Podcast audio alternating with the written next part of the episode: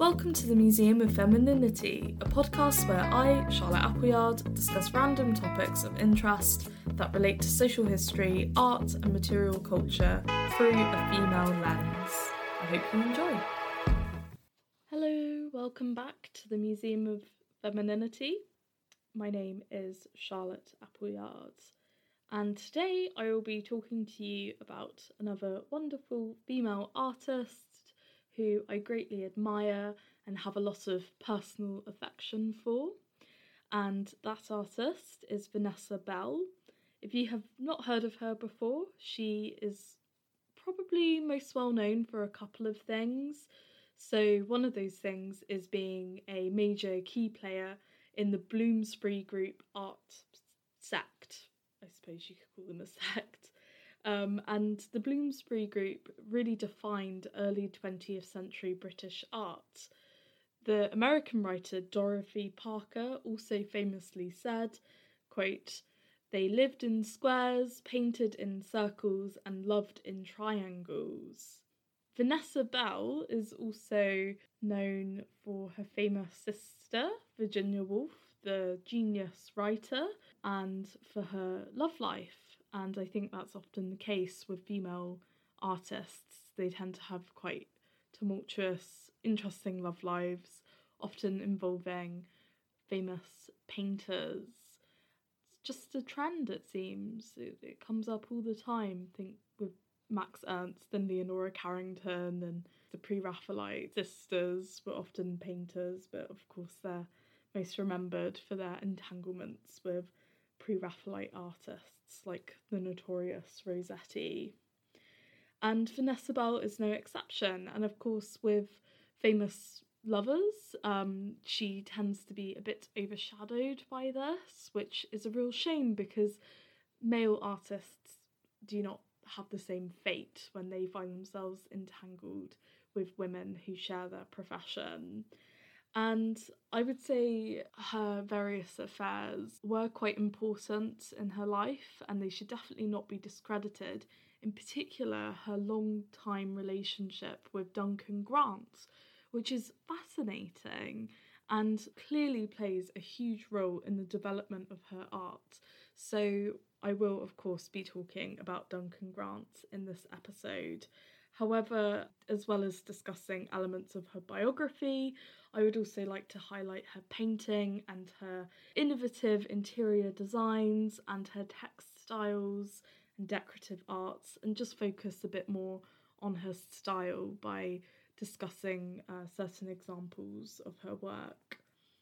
But let's start with a biography of who she was and try and, you know, capture something of Vanessa Bell's essence, which is, I think, perhaps one of the most ambitious things I've ever said, and probably won't happen, but here we go. Uh, so, Vanessa Bell was born in 1879 as the eldest daughter of Sir Leslie Stephen and Julia Prinsep Duckworth. She was actually a well known Pre Raphaelite model, speaking of the Pre Raphaelites, and she posed for Edward Burne Jones. She was also a model in photography of Julia Margaret Cameron. And I think one of I think the photo of her is quite striking and well known. If you're familiar with Julia Margaret Cameron's work, um, you probably would know this image of her sort of face on with flowing hair going over her shoulders and these really piercing eyes. Very captivating. So these were her parents. She also had lots of siblings, so as well as Virginia, uh, she had two brothers, Thoby and Adrian, and two half brothers called George and Gerald. So, this large family resided in London at 22 Hyde Park Gate. Vanessa didn't go to school. Uh, she was, you know, th- th- this was a sort of upper middle class Victorian family, so she would have been educated at home, but would have had a fairly substantial education, learning things like mathematics and history, um, as well as the usual uh, lady type activities, I'm sure you can imagine. However, at a very young age, she showed an aptitude for art. Uh, she took drawing lessons from Ebenezer Cooke, and she clearly had ambition and really wanted to make something of her artistic skill. In fact, Virginia wrote about a moment from her childhood with Vanessa, which I think is quite touching and I don't know, it just sort of reveals quite a lot about Vanessa's character. So I will read you a quote from that diary entry. Once I saw her scrawl on a black door a great maze of lines with white chalk. When I am, and the chalk read, quote, When I am a famous painter, she began, and then turned shy and rubbed it out in her capable way. Uh, so even when she was a child, she was already designing and decorating doors and interiors. But what I get from that is she was ambitious, but was perhaps uh, a little modest and unsure about her own ambitions, which perhaps was a symptom of being a young woman in Edwardian England. Maybe that just was not a possibility for her at that time.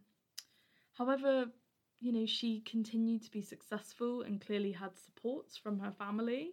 And later she attended Sir Arthur Cope's art school in 1896 before joining uh, before going on to study painting at the Royal Academy in 1901, where she was taught by John Singer Sargent, which is incredible. When Vanessa's parents died in 1895 and 1904, Vanessa sold her childhood home and moved to Bloomsbury with her sister and brothers, which launched them into artistic and intellectual social circles, which flourished in that part of London. It was at this time when Bell would meet the likes of Lytton Strachey, as well as art critic Roger Fry, and of course Duncan Grant. One of Vanessa's great achievements was creating something called the Friday Club in 1905, which was formed uh, for the express purpose of exhibiting young British artists. She was inspired by the cafe culture in Paris and wanted to replicate that atmosphere in England. And I think this aspect of artistic culture features heavily in Vanessa's life, as she always seemed to be at the heart of several groups of exciting and creatively exuberant friendship circles. In 1907, Vanessa married Clive Bell. He was an art theorist who pioneered formalism. They had two sons. The first, Julian, died tragically during the Spanish Civil War, and the second was called Quentin, and he was an artist as well. He also wrote about his mother affectionately, saying she was, quote, the firm pillar of our existence, sensible, practical, at times filled with gentle gaiety, always morally and physically beautiful, which I think paints rather a vivid and tender portrait of his mother. In terms of her appearance, um, she had st- a strong family resemblance, I think, to Virginia Woolf. She was slim with brown hair and had large, heavy lidded, expressive eyes. However, I think her face was perhaps not as narrow. Regardless, she was elegant and physically striking. I think she evoked the classic beauty of the Edwardian era. So, Vanessa Bell and Clive Bell were very liberal and had an open marriage. Both of them had affairs. Bell, for example, was with Roger Fry for a time, and of course had an intimate relationship with Duncan Grant. And she actually had a daughter with Duncan Grant, so her name was Angelica. And Clive accepted her as his own daughter. This was partly to, you know, alleviate any sort of scandal. Before the outbreak of the First World War, Vanessa fled to the East Sussex countryside with her family, as well as Duncan Grant and his lover, the writer David Garnett. So, interestingly, Grant was a homosexual man, yet he and Vanessa had a palpable and intense artistic and emotional connection. They were intimate, but unfortunately, Vanessa had to accept that Grant needed freedom to pursue relationships with other men. And during their time living together, he kept her informed about his liaisons, and they had to sort of navigate through the jealousy that this caused. Duncan Grant, I think, was very handsome. Uh, he had very angular features and thick dark hair, and there are lots of wonderfully detailed black and white photographs of him and Vanessa, as well as other people in their group, lounging around in this very relaxed bohemian fashion. Together, this unusual group settled at Charleston Farmhouse, which is located near Firle. Grant and Garnett escaped service uh, during World War One by working as farm hands and declaring themselves to be conscientious objectors. Here, Grant and Bell set up their studios and worked on commissions for the Omega Workshop, which was set up by Roger Fry. They painted and decorated the building extensively. You can visit Charleston today, where it remains very much the same, with their boldly painted fireplace and doors adorned in colourful patterns, as well as the furniture, textiles, and rugs which Vanessa designed. I think my impression of Vanessa Bell was rather cosy and conjured up images of the East Sussex countryside, which is very near where I grew up, as well as that slightly cluttered but visually interesting, scruffy aesthetic of the early 20th century bohemian living, which now seems quite middle class and twee. In fact, I see certain designs that kind of remind me of it. I mean, who knows if there's any real influence, but I don't know, think of things you might see in Anthropologie and that type of thing. When I visited Charleston, I was filled with a similar feeling to what I would get if I went to a National Trust house. Like I was trapped in a time capsule and it was very warm and fuzzy and very British, you know. And I think this sort of contemporary perspective can cloud how truly radical an artist uh, she was. Vanessa was extremely innovative and at the cutting edge of modern art. Inspired by Parisian avant garde painters like Picasso, she absorbed these new abstract methods and playfully uses uh, different materials and in things like collages um, but adapting them in an incredibly distinctive way. Her collages, in particular, were quite cubist, and she would use material like newspaper, and often the design would be all about form and almost resembling a stained glass window. And there was always a use of unconventional colour with thick, expressive brush strokes and interesting compositions with often varied and symbolic subjects. Her exposure to artists like Paul Gauguin, Henri Matisse, and Vincent van Gogh came about when art critic Roger Fry organised the exhibition Manet and the Post Impressionists, which is actually the first exhibition of its time, and it was Roger Fry who coined that term post impressionists. And Vanessa visited this exhibition, and you can clearly see the influences of abstraction and simplified forms in her work. She wrote about the show afterwards and said, quote, Here was a sudden pointing to a possible path, a sudden liberation and encouragement to feel oneself. Perhaps no one but a painter can understand it, and perhaps no one but a painter of a certain age. At that time, she was in her 30s. But it was as if one might say things one had always felt instead of trying to say things that other people told one to feel. It's an incredible piece of writing, and I think it shows her desire to really stand on her own two feet as a creative and to not just go along with the styles and technique that were taught to her, you know, to really focus on expression. And I think one of Vanessa's paintings that's a, a pretty good example of her style is um, the one on Studland Beach. So, Studland Beach was a quiet bay in Dorset, which was a common place, place for leisure activities, a concept that was quite new in 1912 when it was painted. So here we see a series of figures sitting or standing on a beach with a white tent to the right hand side. The tent itself, I always felt resembled a door as well, so it gives the image a strange surreal quality. Although the gender of figures can be identified based on their long dresses and hair or the sort of feminine wide brimmed hats, their exact characters are abstracted in a blur of paint or due to the fact that they have their back to the viewer. There is a definite emphasis on form as the image is compiled mostly of shapes and blocks of colour, and a schematic style that clearly owes a debt to Matisse, who Vanessa, of course, would have seen in Roger Fry's exhibition. And I think it's interesting, you know, the fact that it's a really simple image and it, there's not a lot to it, but you still know exactly what it is.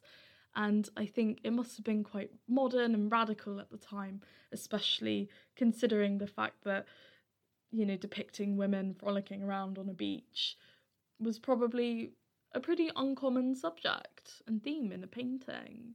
So I really love her for her outlook and um, her choice of subject matters. So, in terms of her artistic partnership with Duncan Grant, they worked together frequently and they were often uh, t- they often teamed up on domestic commissions. For example, they were commissioned to produce a series of decorative panels in 1910 representing the muses of arts and sciences for John Maynard Keynes's study at Cambridge. This was created to complement the mural painted there by Grant, uh, and Bell painted the female figures while Grant painted the male figures and the composition of each figure is traditionally classical, but the use of colour is very blocky with minimal blending, and there is a vivid use of bright red and turquoise. I think this is a great example because it shows just how similar their styles could be, which highlights their creative connection and ability to adopt aspects of each other's style in order to, you know, create this one sort of united piece. I'd like to momentarily dwell on Vanessa Bell's relationship with her fam- famous sister, Virginia Woolf. Virginia was always the most exuberant of the two, and Vanessa, in comparison, was quite serious and sensible. Uh, she was, however, said to be very maternal and caring from a young age. I also think Vanessa's portrait of Virginia from 1912 is quite telling as it portrays her in a relaxed pose, sat in an armchair and knitting. The style is quite sketchy with bright colours and a slight blurring of the features. However, you definitely know it's Virginia Woolf. The portrait evokes a sense of intimacy and closeness, which was clearly present in their relationship. In addition, Vanessa designed all the dust jackets for, for Virginia's books and created the house style for their publishing company, Hogarth Press. The designs are fresh and modern with a painterly style, and also they were often prints. So one example of printed design is for the, the copy of Monday or Tuesday, and that was quite geometric and very art deco, lots of like straight interlacing lines. But then for the wave, it was a lot more abstract with these kind of blotchy green designs of waves and then a sort of silhouette of, of um, two people peering out of a window. And it is, I think, evident from their fruitful professional relationship that they got on extremely well and were very similar in many ways. For example, when Virginia revealed to Vanessa that she had had a lesbian affair with Vita Sackville West, Vanessa Bell did not vocalise moral outrage or shock, but instead curiosity, which I think shows that she totally accepted her sister and was, you, you know, they wanted to understand each other. Vanessa's first solo exhibition was at the Omega Workshop in 1916. So, just to say, the entire point of the workshop was to allow for artists and writers to produce and sell their own work. So, it was definitely a commercial enterprise. It also embodied the ethos of combining decorative and fine arts, so it makes perfect sense that Vanessa would get involved as she was such a multi talented artist and painted as well as you know she she made pots and of course designed textiles and interior designs as well in the 1930s and 40s vanessa experienced a number of tragedies including the death of her former lover and friend Roger Fry in 1934. In addition, her son Julian was killed in 1937 at the age of just 29. Vanessa was incredibly close to her son and suffered a nervous breakdown after he passed away during the Civil War in Spain. It took her a long time to recover emotionally, She then experienced a, another serious, terrible blow when her sister committed suicide four years after her son had died. Yeah, it's just incredibly sad. So now we're entering the sort of last few decades of Vanessa Bell's life. And, you know, she continued to work with Duncan Grant. And one of my favourite partnerships between them, uh, which also quite touchingly included Angelica and Quentin, was this beautiful wall, series of wall frescoes um, in a place called Berwick Church, which is in East Sussex. And this unique decorative scheme was commissioned by Bishop Bell of Chichester in 1941 during World War II, of course. The murals are quite traditional biblical themes, like the crucifixion and the, Nativity. Many of the figures are based on real people who lived in the nearby area, as well as this. The figure of Mary is modelled by Angelica herself. And, you know, it was quite a surprising commission as Vanessa had a deep disinterest in religion but I really I really like it. I've been there many times. My family live in that area and it's it's beautiful. I, I think maybe it's because in England most churches are fairly plain when you go inside. They tend to have stained glass windows. I mean, I haven't seen many wall paintings in churches. I think, you know, for instance, in Canterbury Cathedral, it was probably once completely painted, very colourful. But of course, in today's day, it's all faded, it's all white, grey stone. So just to walk in somewhere and see these like vibrant paintings is really amazing. And if you're ever in that area, I really recommend just going in and looking around. I mean, from a artistic point of view, I definitely don't think they're either artists' most exciting, radical pieces of work. They're fairly conventional, really but it's just great to see sort of modern British art on the wall of churches. It's quite a novelty. And in fact, I think currently um, there's a big fundraising effort to uh, get some money together to conserve the paintings. So I'll leave links to that. So if you're interested, you can donate to help with that. And you know, I I also just want to touch on I don't know, maybe this is a little salacious, but I think it, it really should be mentioned. So, as far as Angelica, um, Angelica didn't know Duncan Grant was her biological father until she was about 17. And there were other aspects of Angelica's life that were unusual. So, for instance, she married David Garnett who was 20 years older than her. But not only that, he, of course, was the previous lover of Duncan Grant, her father. And Angelica didn't discover this until much later in her life. But I, I think, if, anything, that for sure highlights the, the sort of messy entanglements of the, the relationships and the love affairs within the Bloomsbury group.